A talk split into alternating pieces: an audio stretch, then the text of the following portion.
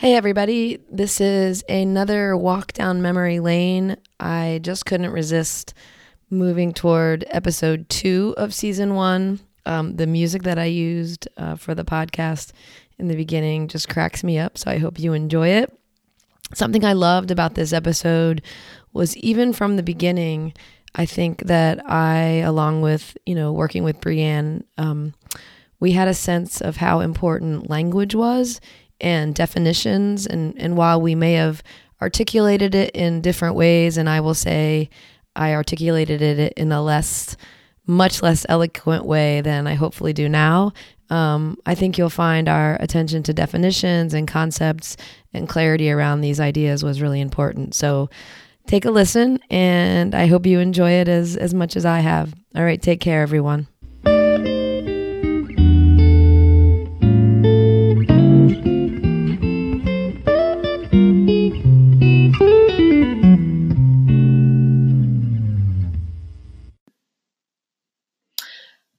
Hi, and welcome to Tell Me This, a podcast about belonging, community, connections, and cultivating that belonging and feelings of connections in all the spaces that we visit, whether it's your classrooms, your organizations, your uh, local communities, the teams, um, you know, any sort of space that you find yourself in, or even just, um, you know, sh- for short term uh, moments with people, learning how to cultivate feelings of connectedness and belonging. I am your host, Carrie Borkowski, and on this, our second episode, we will talk about why fitting in is not belonging. Um, in today's episode, we will examine the definition of belonging. We will reflect on the differences between fitting in and belonging. And we will also talk about something I'm referring to right now as instant interventions, a few strategies for ways that we can reduce our need or interest in trying to fit in and also promote our efforts and interest in cultivating a sense of belonging for ourselves and others. Um, for those of you who are new to the podcast, or for folks who are listening to our second episode, thank you for being here. Um, just a reminder this podcast, Tell Me This, really is um, uh, an honoring of um, my grandparents, uh, my grandmother in particular, Eileen Downey, who passed away this November. She really did, um, as I reflected on her life, she really did embody these feelings of belonging and had a way of creating spaces and feelings of connection for me, my cousins, and the rest of our family. Um, and honestly, I have been thinking more about this podcast and her and recognizing that if she were here, um, I actually think she would be a great partner in this podcast. I think she have, would have loved being a part of the podcast.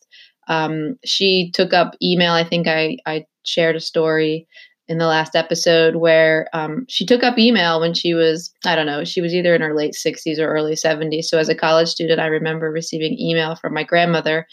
Um, she really liked learning new things. And so I could totally see her jumping on and wanting to to co-host or be a part of this. So it's sort of appropriate that I'm doing this. She also had the gift of gab. Um, that is a Downey trait. Um, and so I think she would have fit in quite nicely. In fact, my mom shared with me I had a an, an opportunity um, a couple of months ago to be a guest on a podcast, and my mother I didn't know she was doing this, but my mom took the recording and shared it with my grandmother and my mom said that she listened sort of on the edge of her seat to every word and and of course had lots of questions. So um, yeah so i think she would be really excited to know i was doing this and the title tell me this is really something that my grandmother used to say to me and our family um, when she was sort of interested in unpacking whatever we were talking about. So so this podcast is really in her her honor and memory. Um, Recall that through our storytelling, uh, reflections, and a review of some evidence, um, I hope that we will have a better sense of this thing belonging that I think often feels, looks, and even reads quite ambiguously for people. Um, it seems hard to define and even harder to enact. So I'm hoping we can maybe make it more tangible for folks listening and offer some real clear strategies um, for working on this thing belonging. Um, so, um, coming up next will be just a short story to get us started. So, thanks for listening.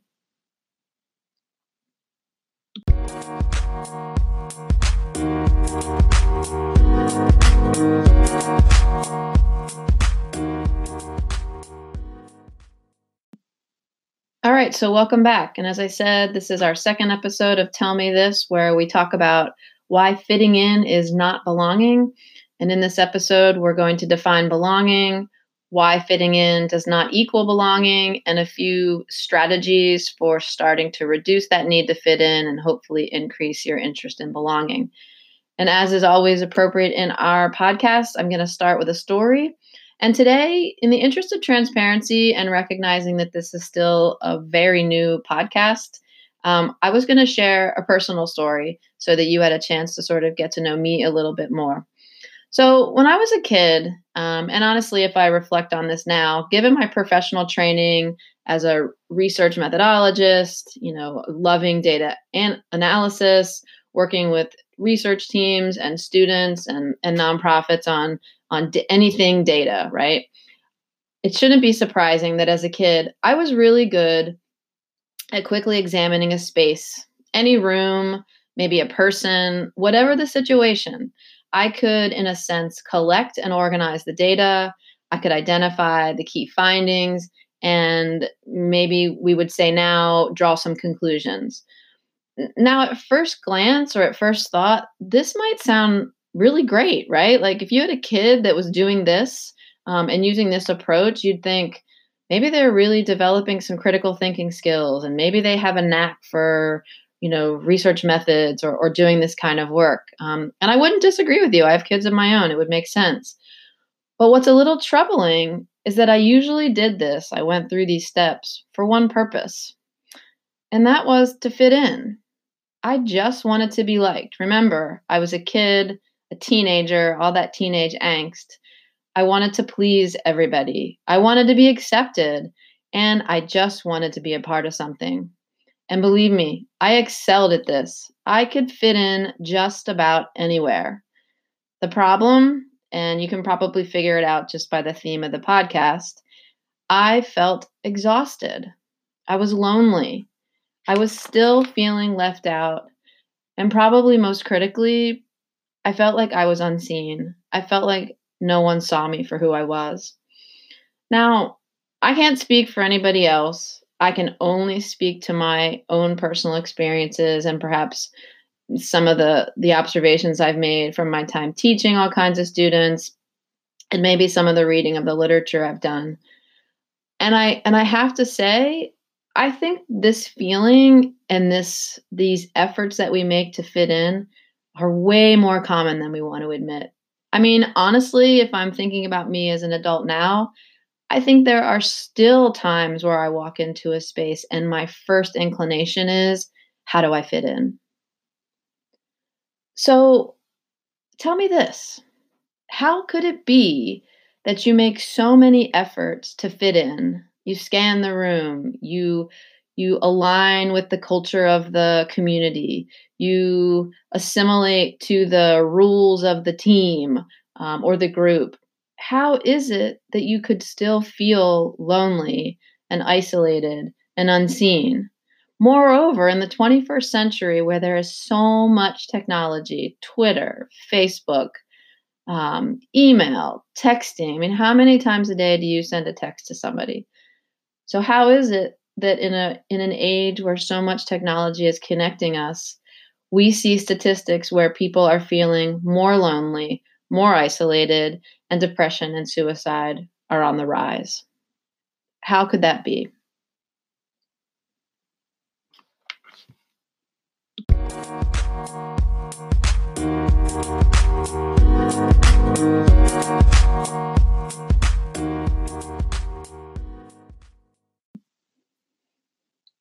I asked that question of how that could be, and I think that's a good segue into remember the definition of belonging.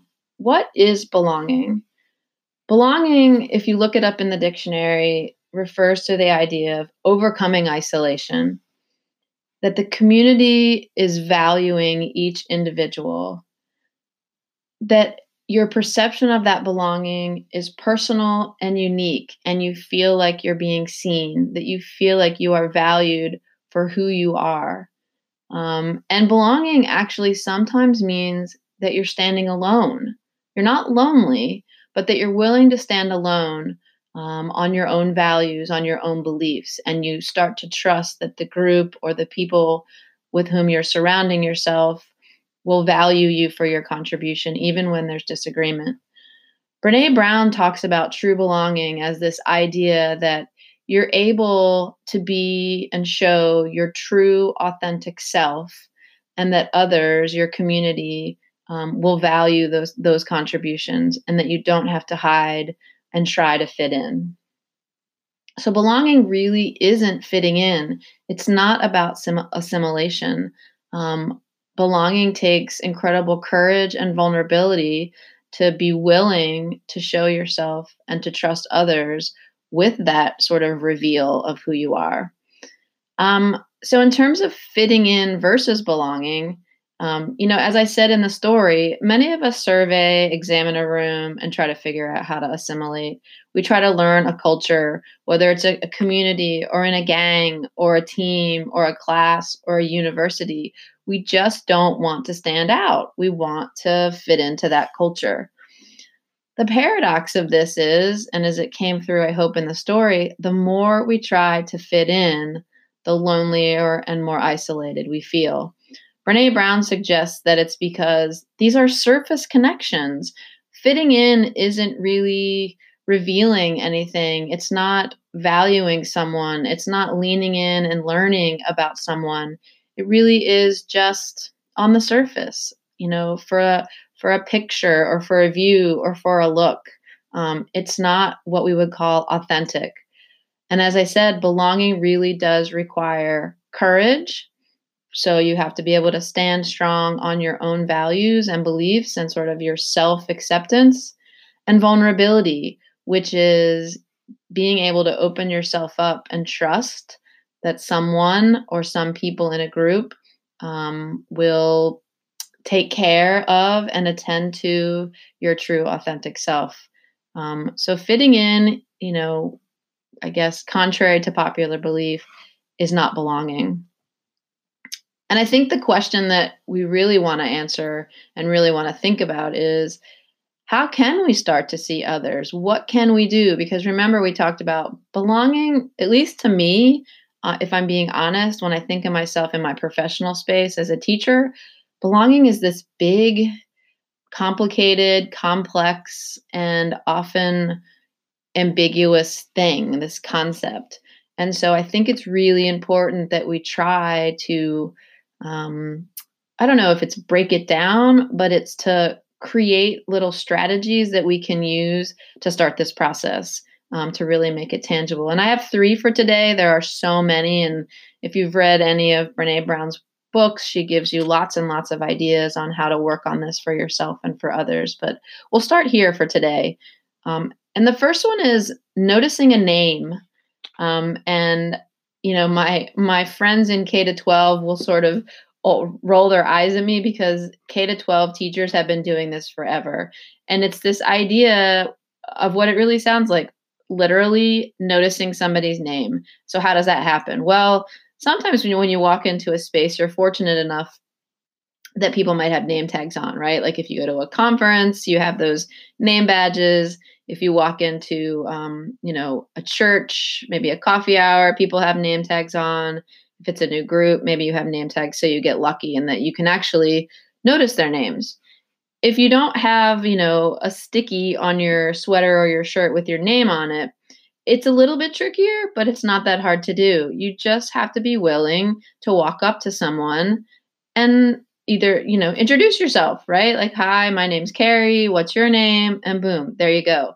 Now, the key part of this is you make the initial engagement noticing their name. But what really, really strikes home is what? What do you think? it's remembering it. So the next time you bump into that person, whether it's later on in that meeting, later on in that conference, or the next week, trying to remember their name, right? And calling them by their name.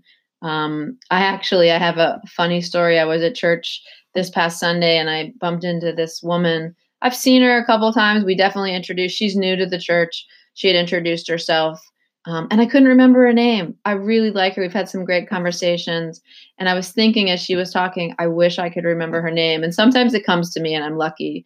This time it didn't. I was completely blank. And so, you know, I was like, I, I really want to start calling her by name. I can't just walk around and be like, hey, you, right? That's that's not making connection.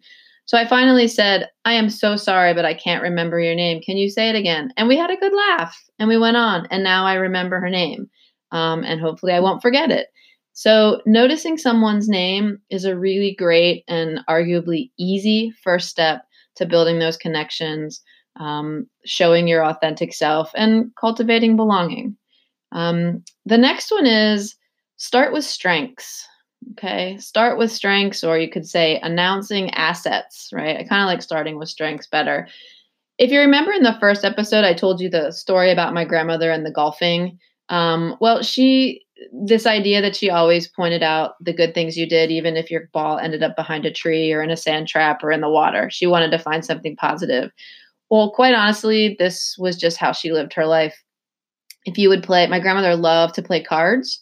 And so we would play cards quite often. And if she was getting ready to lay down a hand that was just going to, you know, just put me down and um, I was going to lose pretty badly, um, you know she would she would be really kind about it and say oh i just i hate to do this but i you know i have to follow the rules of the game and you played so well and then she'd lay down that great hand and, and win and if there was money involved i mean we're talking nickels and dimes so not high stakes she usually would end up she would win the pot she would end up dividing the money between me and my cousins because she just wanted to acknowledge that we played well so starting with strengths is another, I think, fairly easy way to build those connections. I mean, if you get to know someone even a little bit, you can start to point out things um, about them, how they're contributing, um, what they're doing, the work that they're doing, if they gave a presentation or if they were part of um, a team that that did something for the group. Just acknowledging, you know, hey, I really appreciated that, or that work you're doing is great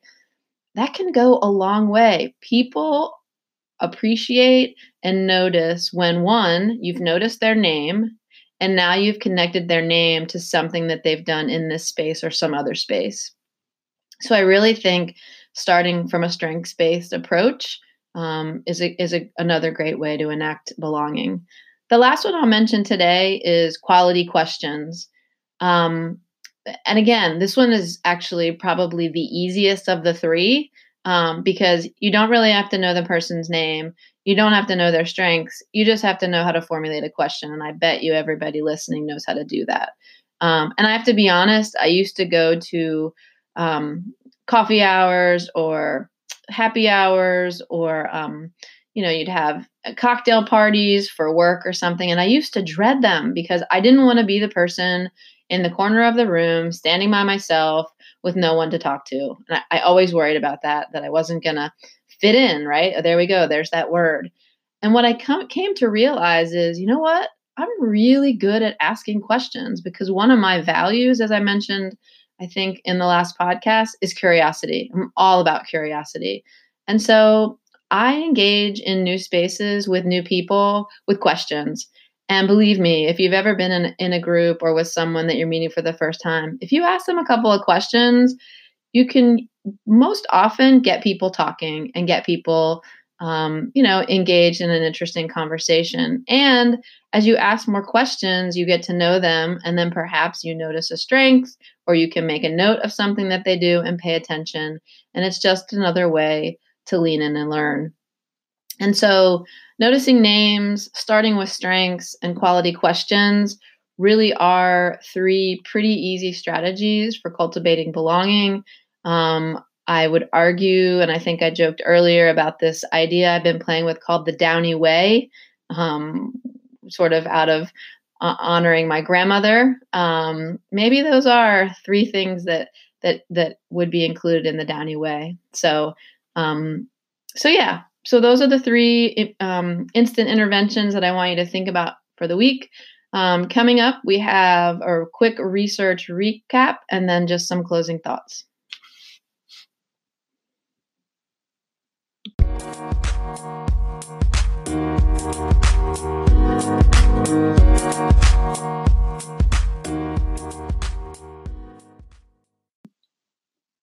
All right, welcome back. Thanks for listening today. Um, we're talking about the definition of belonging, fitting in, and we just reviewed a few instant interventions, um, naming um, assets or strengths, and asking lots of questions. And so, for the research recap this week, I wanted to share with you just briefly um, an article that um, was um, presented and I believe published at one of Purdue University's conferences in 2019.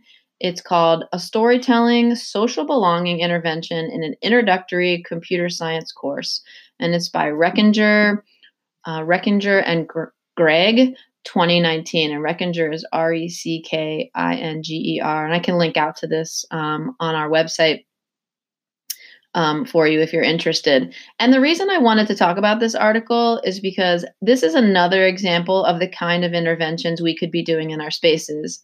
Um, this article actually, um, the context of the article is um, a research university in two introductory computer science classes. So we're talking about um, about 350 plus students.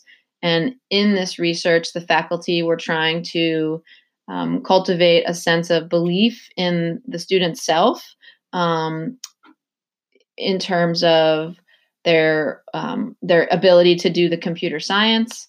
And they also wanted to look at the importance or they wanted the students to recognize the importance of persistence in the class. And now this is in a computer science class. It's undergraduate education but I, I think if you read the article or even just listen to this this brief recap you'd see pretty quickly that what these faculty members did, and I'm going to talk about in a second, definitely have application across all contexts, whether you're in a K 12 space, whether you're in graduate, online, or face to face, and in our sort of non academic um, professional spaces. I could see this taking place in meetings where you were trying to maybe you know, engage groups in particular dialogue, or you were onboarding folks into a new organization or environment, I think this would have some value. Um, so, what happened in this research? So, as I said, there were two faculty members, two sections of a class, many students, and what they did is they hypothesized that using storytelling, and in particular, they asked um, two computer science graduates and two instructors to be interviewed and tell their stories about their experiences in um, an introductory computer science class. Now, there was some worry that, you know, sharing these stories would uh, create fear, right? So you listen to the story and you're like, oh my gosh, that sounds so terrible and scary. How am I going to get through this? And the faculty were, you know, very aware of this. And so what they did to try to cull that um, possibility was they created a template for the story. So they showed the template to the participants, the interviewees, before they videotaped it. And the template included three sections. The first was, of course, the struggle. You know, what was the failure? What was the struggle? And maybe how did it make you feel, like in terms of anxiety, worry? The second section was the reflection. So when you were in that moment of dissonance, right? Cognitive dissonance, the worry, the anxiety, and you came out of it, what did you learn and what were you reflecting and thinking about? The third piece, and I think this is also critical to telling these kinds of stories, is describe the redemption, describe the success. No matter how small or large, there needs to be some sort of success. And success doesn't have to be getting an A on a test or passing the class. Success could be I figured out that the way I studied for that first exam didn't work. And so I met with the professor, or I got with the teaching assistant or my peers, and I figured out some other strategies. Um, so the success doesn't have to be some sort of like traditional victory in an academic setting. So, with those three sections, they interviewed these four folks and then they were able to take these recordings and use them in different spaces. Some of the students watched them by themselves, many of them used them in a group setting, um, and others used them for other instances, like in partners or whatnot. And what they found is that the students were highly engaged, and um, they described in the article they were engaged and consumed by the video, um, which, I mean, to me is not surprising if it's a good story and an interesting story and it's relevant to you because right you're that computer science student just starting and you're listening to someone who's been through the process. Of course you're going to be engaged um, in terms of results now the researchers do say it was a small sample. They didn't get a lot of the 350 students to respond to the survey. So we have to be cautious with the results. But they did say that it looks like it improved student attitudes about computer science. They were really happy to hear other people's stories, that they felt, they reported feeling relieved and comforted by the sort of trajectory of struggle, reflection, and success. And they did not um, feel the fear that they worried would be created by these videos. And so, what do we learn from this research? Well, first, there's there are many roles for storytelling and hearing from your peers and hearing from your faculty about their own struggles um, being in this together and seeing how they moved through it can really go a long way to reduce some of the anxiety i also think um, in the article, they talk about how they used these videos in a group setting. Um, and so this gives students a chance to ask questions um, and perhaps identify ways in which they can, you know, move through this themselves. Maybe that something resonated with them and they were immediately able to make connections, not just with the people on the video, but as they were having these discussions with their peers and faculty, they were also making connections and starting to lay the groundwork to admit, yeah, they were nervous and they are worried about this. And so that is um, starting to, to create that sense of belonging. And so whether it's these quick little interventions, the naming, the assets, um, the asking questions, or something that's more extensive, like creating storytelling videos for your students, for your coworkers, or for members of an organization, there are many, many ways to start this process of cultivating belonging. And I hope um, that in uh, subsequent podcasts, we will talk more about different situations around belonging, different contexts, and people involved in cultivating belonging and perceiving belonging, and sort of what kinds of practical uh, strategies we can talk about to help to improve our own sense of belonging.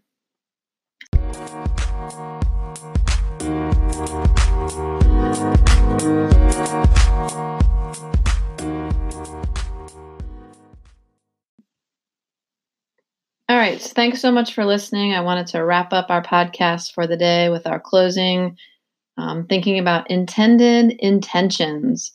Um, when we think about cultivating belonging and enacting these um, instant interventions that we reviewed today, we first really need to step back and do some self work. Um, and I'm going to have a subsequent podcast more on this. But for today, I really want you to tell me this um, What are your values? When you think about your personal values, what are they? And are you living them?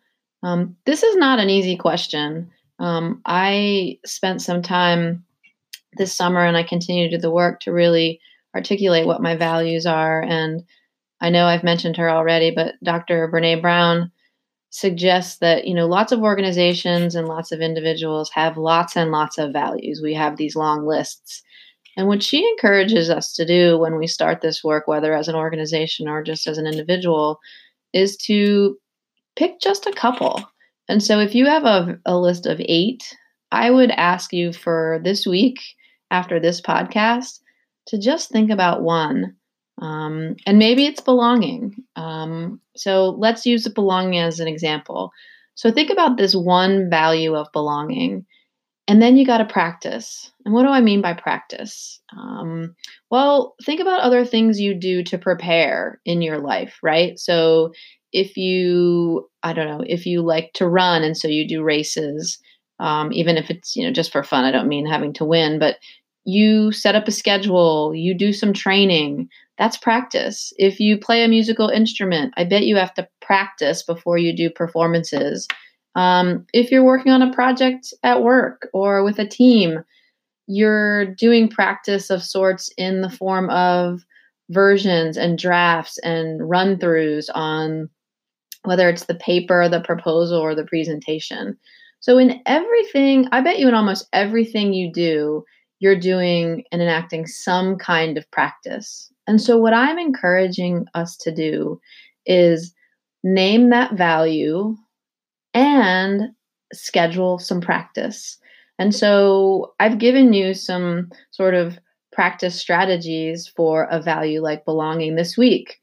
Noticing names. So call people by name. If you don't know their name, introduce yourself or ask them their name. Um, noticing and starting with with individuals' strengths and asking quality questions. And so I'm asking you to reach and stretch this week and choose one of those instant interventions and do it. Just try it.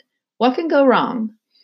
And so I end this week and encourage you to identify that value of belonging, to enact one of those instant interventions interventions towards cultivating a sense of belonging in your community, and the folks with whom you engage. And so in your comings and your goings this week, please work on and try enacting some practice. And as always, I like to remind my audience that I am and this podcast is a work in progress.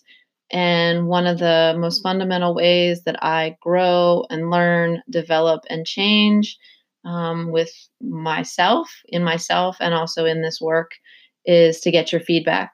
So if you have feedback, if you have ideas, criticism, that's okay. I take that too, as long as it's constructive and gentle. Um, I just would love and would be grateful um, to hear from you. Anything I can do to incorporate other voices into this work um, just makes it that much better. So, thanks again for listening. I appreciate your patience and um, attention for this little bit of time. And hopefully, um, in a week or so, you'll find another episode, episode three in your feed. I'm still working on the topic, so not going to reveal anything yet. But thanks so much. Have a great um, day, and I will uh, talk with you soon. Take care.